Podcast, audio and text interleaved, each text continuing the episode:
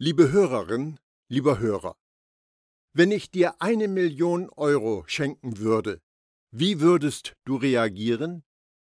Wenn du arm wärst, wärst du wahrscheinlich begeistert. Du würdest mir danken und all deinen Freunden sagen, wie toll ich bin. Aber wenn du Aldi-Erbe wärst, könntest du sagen, und wirf sie zu den anderen auf den Haufen. Wie du auf ein Geschenk reagierst, spiegelt dein Bedürfnis nach diesem Geschenk wider. Das größte Geschenk, das wir erhalten können, ist, dass unsere Beziehung zu Gott in Ordnung gebracht wird. Die Bibel nennt das Gerechtigkeit. Denn im Evangelium zeigt uns Gott seine Gerechtigkeit. Eine Gerechtigkeit, zu der man durch den Glauben Zugang hat. Sie kommt dem zugute, der ihm vertraut. Darum heißt es in der Schrift, der Gerechte wird leben, weil er glaubt. Römer 1, Vers 17. Die Bibel erklärt, dass die Gerechtigkeit, die du und ich nötig haben, zu uns als ein Geschenk kommt, und zwar wegen unseres Glaubens an Jesus. Gerechtigkeit bedeutet, dass du mit Gott in Ordnung bist oder aufrecht vor ihm zu stehen. Ungerecht sein heißt, von der Sünde gebeugt zu werden. Es ist Gottes Gnade, die uns gerade und gerecht macht. Wie funktioniert das? Gerechtigkeit ist eine Person. Euch aber hat Gott mit Jesus Christus verbunden, mit ihm, der uns zur Wahrheit wurde, die von Gott kommt, zur Gerechtigkeit, die vor ihm gilt, zur Heiligkeit und zur Erlösung. 1. Korinther 1, Vers 30. Nimm Jesus an und du empfängst seine Gerechtigkeit. Und das Ergebnis ist, dass du von und vor Gott gerechtfertigt bist. Wer ist also gerecht? Jesus fordert uns auf, seine Gerechtigkeit zu unserem wichtigsten Anliegen zu machen und versprach, dass diejenigen, die sie wollen, sie auch bekommen werden. Matthäus 5, Vers 6 und 6, Vers 33. Nimm das Geschenk der Errettung durch Glauben an und du bist 100% gerecht. In Jesus bist du genauso gerecht wie er. Es gibt nichts, was du tun kannst, um dich selbst gerecht zu machen. Aber das Evangelium der Gnade, die gute Nachricht verkündet, dass Jesus Gehorsam die Macht hat, dich gerecht zu machen. Glaube es und bekomme dieses kostenlose, kostbare Geschenk. Es geschieht immer dann ein Wunder, wenn Gott einen niederträchtigen Menschen, wie zum Beispiel Saulus, in einen gerechten Menschen verwandelt. Saulus war ein gewalttätiger Mann und ein Gotteslästerer. Aber durch Gottes Gnade wurde er sein Gesandter und Verkünder des Evangeliums der Gnade. Das ist ein Wunder.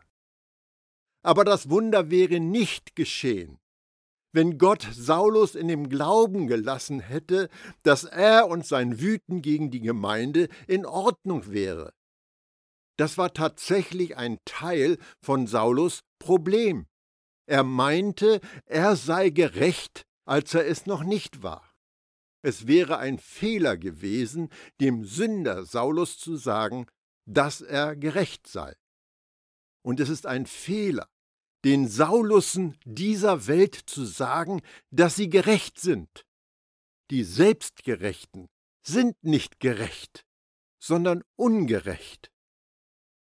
Wie es also durch die Übertretung eines einzigen für alle Menschen zur Verurteilung kam, so kommt es auch durch die gerechte Tat eines einzigen für alle Menschen zur Gerechtsprechung, die Leben schenkt. Römer 5, Vers 18.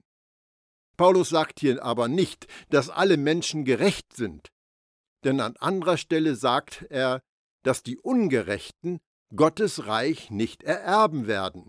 1. Korinther 6, Vers 9. Wie Jesus vor ihm, Matthäus 5, Vers 45, unterscheidet Paulus zwischen den Gerechten und den Ungerechten. Er ist nicht überheblich und urteilend, sondern bezeugt einfach eine Tatsache. Aber das Evangelium der Gnade macht klar, wer ungerecht ist, kann durch Gottes Gnade das Geschenk der Gerechtigkeit bekommen. Die Verurteilung ist für alle, die unbeirrt dem ungläubigen Adam nachfolgen. Rechtfertigung und Leben gibt es für alle, die einen Richtungswechsel vornehmen, Buße tun und Jesus annehmen und nachfolgen.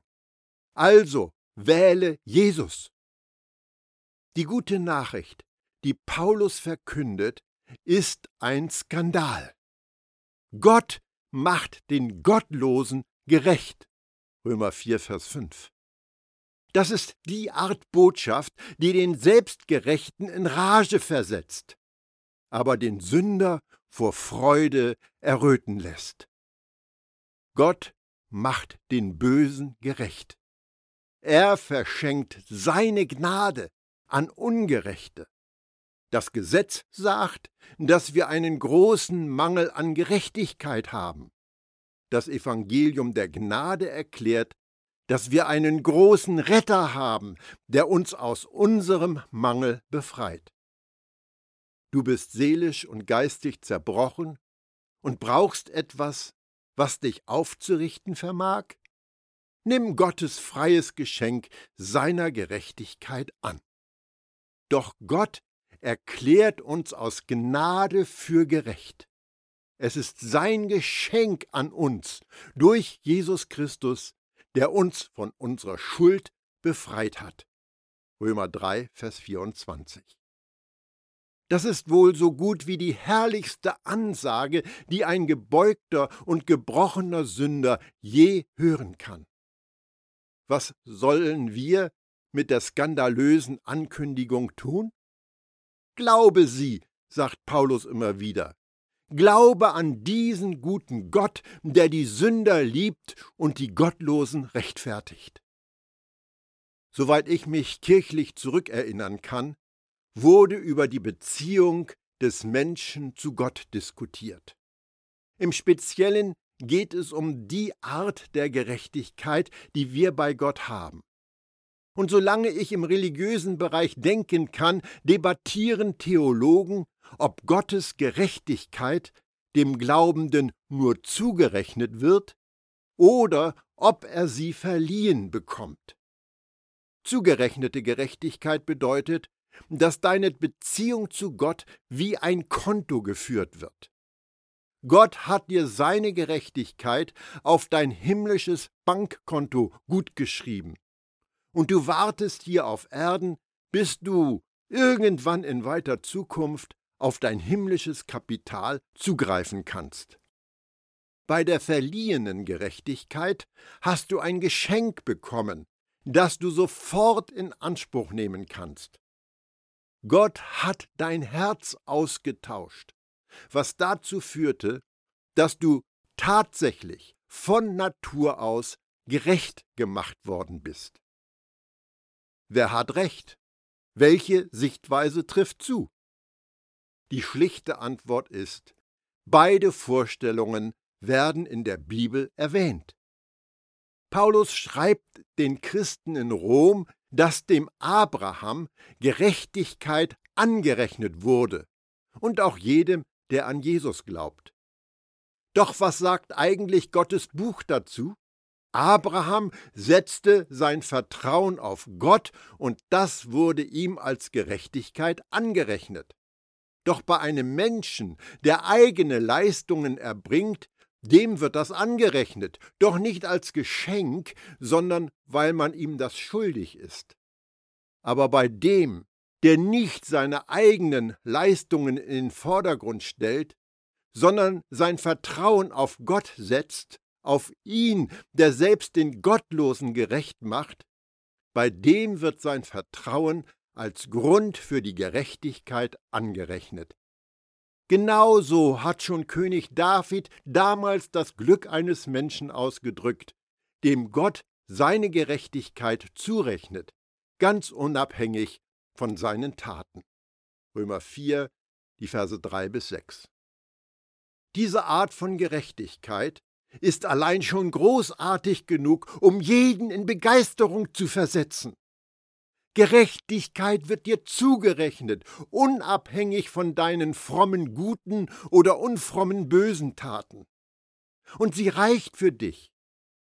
Wow, das ist doch der Wahnsinn. Aber da ist noch mehr, von dem du dich begeistern lassen kannst und solltest. Den Glaubenden in Galatien sagt Paulus, dass die Gerechtigkeit nicht nur angerechnet wird, sondern sie wird tatsächlich verliehen, dir bei deiner Errettung geschenkt. Steht also das Gesetz gegen die Verheißungen Gottes? Keineswegs. Wäre ein Gesetz gegeben worden, das die Kraft hat, lebendig zu machen, dann käme in der Tat die Gerechtigkeit aus dem Gesetz. Aber die Schrift hat alles unter der Sünde eingeschlossen, damit die Verheißung aus dem Glauben an Jesus Christus denen gegeben wird, die glauben. Galater 3, Verse 21 und 22. Paulus gebraucht Leben und Gerechtigkeit fast gleichbedeutend in diesem Textabschnitt. Das alttestamentliche Gesetz ist nicht in der Lage, dir das Leben zu geben. Leben bekommst du nur durch dein Vertrauen in Jesus und in sein Leben, Sterben, begraben werden, auferstehen und auffahren zum Vater. Wie wirst du nun gerecht? Du bist gerecht gemacht worden, als du Ja zu Jesus gesagt hast und dir Jesus Leben gegeben wurde. Das heißt, du hast nicht nur eine einem Bankkonto ähnliche Gerechtigkeit, du hast auch eine Gerechtigkeit vom Typ geschenktes Leben. Denke einmal darüber nach. Wenn du wahrhaftig wiedergeboren, Johannes 3, Vers 3, und aus Gott geboren, Johannes 1, 12 und 13, und aus dem Geist geboren bist, Johannes 3, Vers 6, bedeutet das dann nicht, dass eine wirkliche Umwandlung in deinem Inneren stattgefunden hat? Wenn Gott selbst dich geboren, dich entbunden hat, würde das dich nicht tatsächlich zu 100 Prozent gerecht machen? Natürlich ist das so. Durch deine menschliche Geburt in Adam warst du ungerecht. Jetzt bist du durch deine neue geistige Geburt in Jesus gerecht. Die göttliche Gerechtigkeit ist dein Geburtsrecht. Darum spricht Johannes diese Worte zu dir und über dich. Meine Kinder, lasst euch von niemandem in die Irre führen. Wer die Gerechtigkeit tut, ist gerecht, wie er gerecht ist. 1. Johannes 3, Vers 7. Wie gerecht ist Jesus? Welche Art von Gerechtigkeit hat er? Wird ihm seine Gerechtigkeit nur zugerechnet? Oder ist Gerechtigkeit nicht tatsächlich Teil seiner Natur?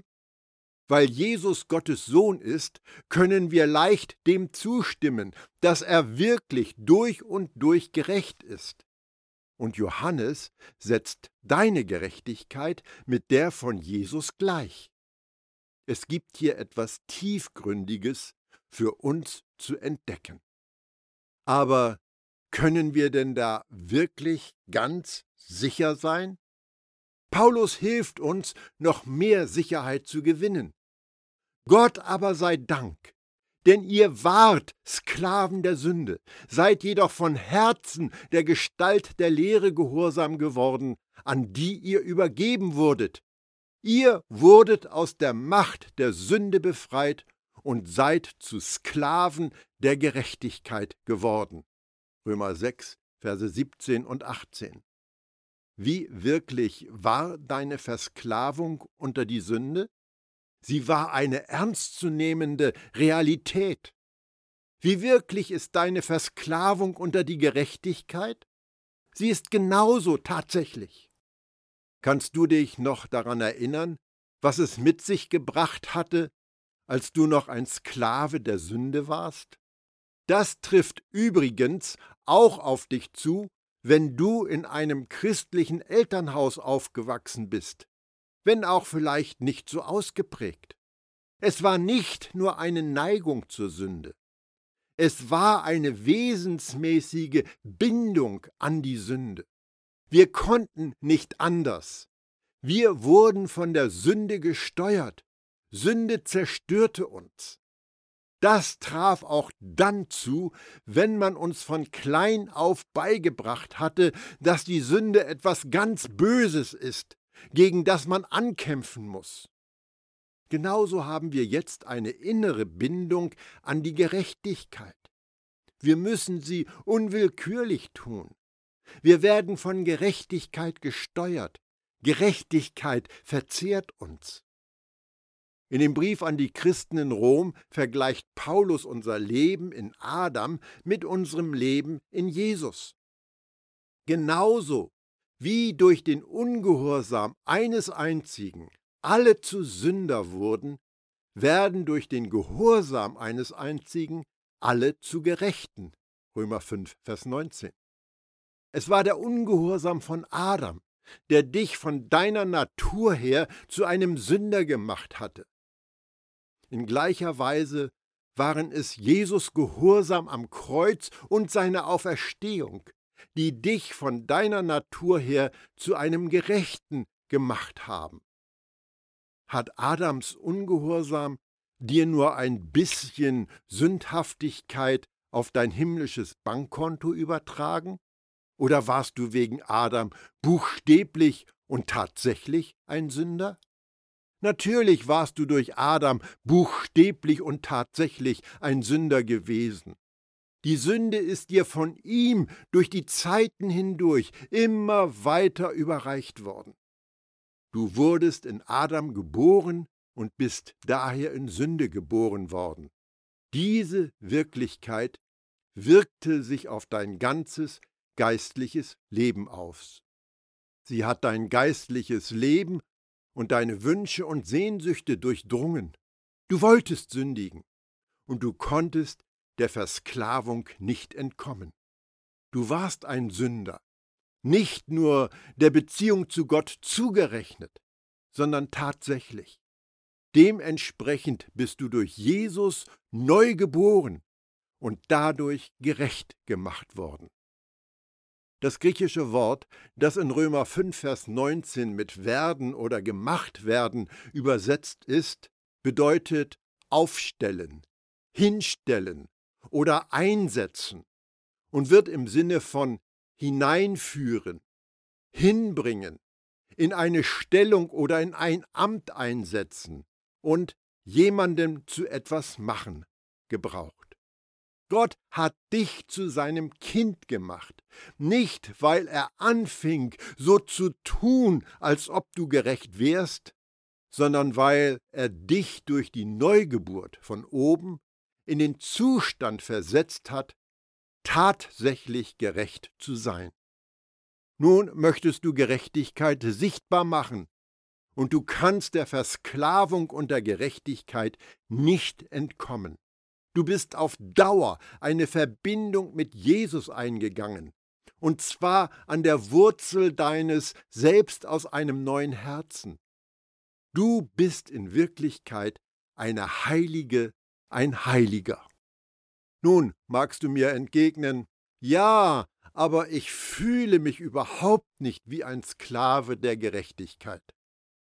Um ehrlich zu sein, das fühle ich auch nicht. Aber das ist ja auch kein Gefühl, das ist eine Tatsache.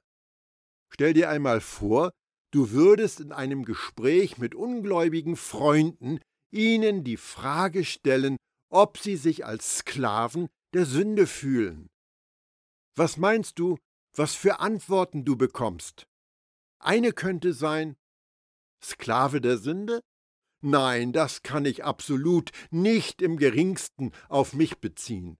Ich fühle mich ziemlich als mein eigener Herr auf diesem Planeten und ich kann allerhand Gutes tun. Ein anderer weist darauf hin, ich tue ganz sicher mehr Gutes als Böses. Ich bin wirklich ein achtbarer, guter Mensch. Deshalb nein, ich fühle mich nicht von einer finsteren Macht gesteuert, die man Sünde nennt. Selbst mit Antworten wie diese würdest du nicht trotzdem meinen, dass Ungläubige Sklaven der Sünde sind? Ich glaube schon. Trotz ihres Mangels an Sünderbewusstsein würdest du an der biblischen Aussage festhalten und der Wahrheit vertrauen so könnte es doch auch möglich sein, dass du ein Sklave der Gerechtigkeit bist, aber das ist dir auf deiner emotionalen oder mentalen Ebene noch nicht bewusst. Vielleicht war es das, was der Apostel Paulus im Sinn hatte, als er die Christen in Rom fragte, was sollen wir jetzt sagen? Etwa, dann lasst uns doch bewusst Schuld auf uns laden, damit die unverdiente Gnade noch deutlicher herauskommt? Auf gar keinen Fall. Wir sind doch in Bezug auf die Schuld gestorben. Wie können wir dann noch länger unser Leben in ihr führen? Oder wisst ihr nicht, dass wir alle, die in die Wirklichkeit des Messias Jesus hineingetaucht wurden, auf diese Weise in seinen Tod hineingetauft wurden? Römer 6, Verse 1 bis 3. Die Glaubenden in Rom stellten zur Debatte, welche Motivation für ein Gott wohlgefälliges Leben sie dann noch hatten, wenn Gottes Gnade bedingungslos und unerschöpflich zur Verfügung steht. Wenn ich bedingungslose Liebe, totale Vergebung der Sünde und die Zusage ewigen Lebens ohne Wenn und Aber habe, warum dann nicht einfach losziehen und Weltrekorde im Sündigen aufstellen? Diese Frage spricht Paulus an. Sollen wir weiterhin sündigen, damit die Gnade zunimmt? Beachte die Antwort von Paulus. Er kommt nicht mit zweideutigem Gerede oder dem Androhen von Strafe in irgendeiner Art oder dem Verlust der Errettung. Ich gebe einmal mit meinen Worten wieder, wie Paulus auf ihr Anliegen eingeht. Was? Seid ihr völlig verrückt geworden? Wie können wir als neue Geschöpfe und Sklaven der Gerechtigkeit auch nur daran denken, in Sünde weitermachen zu wollen? Das ist nahezu unmöglich. Ihr Leute in Rom klingt, als hättet ihr keine Ahnung, was tatsächlich bei eurer Errettung passierte. Ist euch denn nicht mal bewusst, dass ihr durch eine radikale Operation am Kern eures Seins hindurchgegangen seid? Ihr seid mit Jesus gestorben. Ihr wurdet mit Jesus begraben. Dann wurdet ihr mit Jesus zu einem neuen Leben auferweckt. Wie in der Welt kommt ihr da auf den Gedanken, dass ihr weiter sündigen könnt? Ihr werdet es hassen. Ihr habt eine völlig neue Grundeinstellung. Ihr habt euch der Gerechtigkeit hingegeben auf lange Sicht mit den alten sündigen Entscheidungen weiterzumachen, ist fast eine Unmöglichkeit angesichts der Tatsache, dass eure sündigen Herzen herausgerissen worden sind und durch ein gehorsames Herz ersetzt wurden. Jetzt, da ihr euch Gott unterstellt habt und im Kern eures Seins neu geworden seid, ist doch für euch die konsequenteste Folge der Welt, dass ihr ihm auch euren Körper zur Verfügung stellt. Macht daran Abstriche und glaubt mir, ihr werdet unglücklich werden. An anderer Stelle setzt Paulus unser Gerechtwerden gleich mit dem Sündewerden von Jesus. Denn der von keiner Sünde wusste, hat er für uns zur Sünde gemacht, damit wir in ihm zur Gerechtigkeit Gottes würden. 2. Korinther 5, Vers 21. Wurde Jesus wirklich Sünde am Kreuz? Ja, Natürlich nehmen wir Paulus in dieser Sache beim Wort. In gleicher Weise wurden wir wirklich gerecht. Achte darauf, wie Paulus es ausdrückt. Wir wurden Gottes Gerechtigkeit. Das lässt nicht viel übrig für unsere Fantasie, wie gerecht wir sind und ob es Wirklichkeit ist oder nicht. Wir sind Gottes Gerechtigkeit. Bedeutet, dass wir so gerecht wie Gott sind. Die Güte, der Wert unserer Gerechtigkeit ist genau gleich wie bei Gott. Tatsache ist, es ist Gottes Gerechtigkeit, zu der wir gemacht worden sind. Das ist doch toll und es ist etwas, über das wir tiefer, intensiver nachdenken können. Es sind nicht nur die Apostel Johannes und Paulus, die uns überzeugen wollen, dass wir eine wirkliche und innere Gerechtigkeit besitzen. Auch Petrus gesellt sich dazu. In seiner Güte hat er uns auch die größten und kostbarsten Zusagen gegeben. Gestützt auf sie könnt ihr dem Verderben entfliehen, dem diese Welt aufgrund ihrer Begierden ausgeliefert ist, und könnt Anteil an seiner göttlichen Natur bekommen. 2. Petrus 1, Vers 4. Gestützt auf Gottes Zusagen bekommen wir Anteil an der göttlichen Natur, und die ist Gerechtigkeit pur. Ihr seid zu einem neuen Leben geboren worden, nicht aus einem Samen, der vergänglich ist, sondern aus unvergänglichem Samen, und zwar durch das Wort Gottes. Das ist nicht die Bibel, sondern Jesus selbst, das lebendig ist und nicht vergeht. 1. Petrus 1, Vers 23. Wir sind wiedergeboren, neue Geschöpfe geworden, nicht aus einem Samen, der vergänglich ist, sondern aus unvergänglichem Samen. Wir müssen uns der Frage stellen, wenn ich Teilhaber der göttlichen Natur bin und aus Gottes unvergänglichem Samen geboren, was sagt das dann über mich aus? Über meine Natur, über mein Selbst, über mein Herz, über meine Gerechtigkeit? Vielleicht versucht Gott, dir etwas zu offenbaren. Du kannst nicht sagen, dass du zwar aus Gott geboren, aber nicht wirklich gerecht bist. Du kannst nicht sagen, dass du zwar vom Geist wiedergeboren, aber nicht wirklich gerecht bist.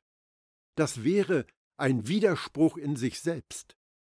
Erst wenn wir mal bereit sind, diese Art von Widersprüchen in unserem Glaubenssystem wahrzunehmen und ihnen entgegenzutreten, können wir unser neues Sein in Jesus auf einer völlig neuen Ebene erkennen. Wir sehen viel umfassender, dass die neue Geburt von oben eine wirkliche Umwandlung ist, die im Kern unseres Seins stattgefunden hat und dass unsere Leidenschaften und Wünsche, das, was wir wirklich wollen, tatsächlich verändert worden sind. Wir sind buchstäblich Sklaven der Gerechtigkeit. Schließlich, wenn Gottes Geist dich geboren hat, was für eine Art Person wurde dann geboren? An welcher Art von geistiger DNA hast du Anteil bekommen? Durch die geistige Wiedergeburt ist dein Gutsein direkt mit Gottes Gutsein verknüpft. Nicht zu glauben, dass dein Selbst aus einem neuen Herzen jetzt durch und durch gut ist, ist das gleiche wie zu glauben, dass auch Gott nicht durch und durch gut ist. Gott, der Geber aller guten Gaben, hat dir dein Selbst aus einem neuen Herzen geschenkt, das vollkommene Du. Was für eine Art Selbst gab er dir also? Welche Art Mensch ist aus ihm geboren? Wer genau wurde geboren an dem Tag, an dem du ihm dein Vertrauen gabst? Es lohnt sich, darüber gründlich nachzudenken.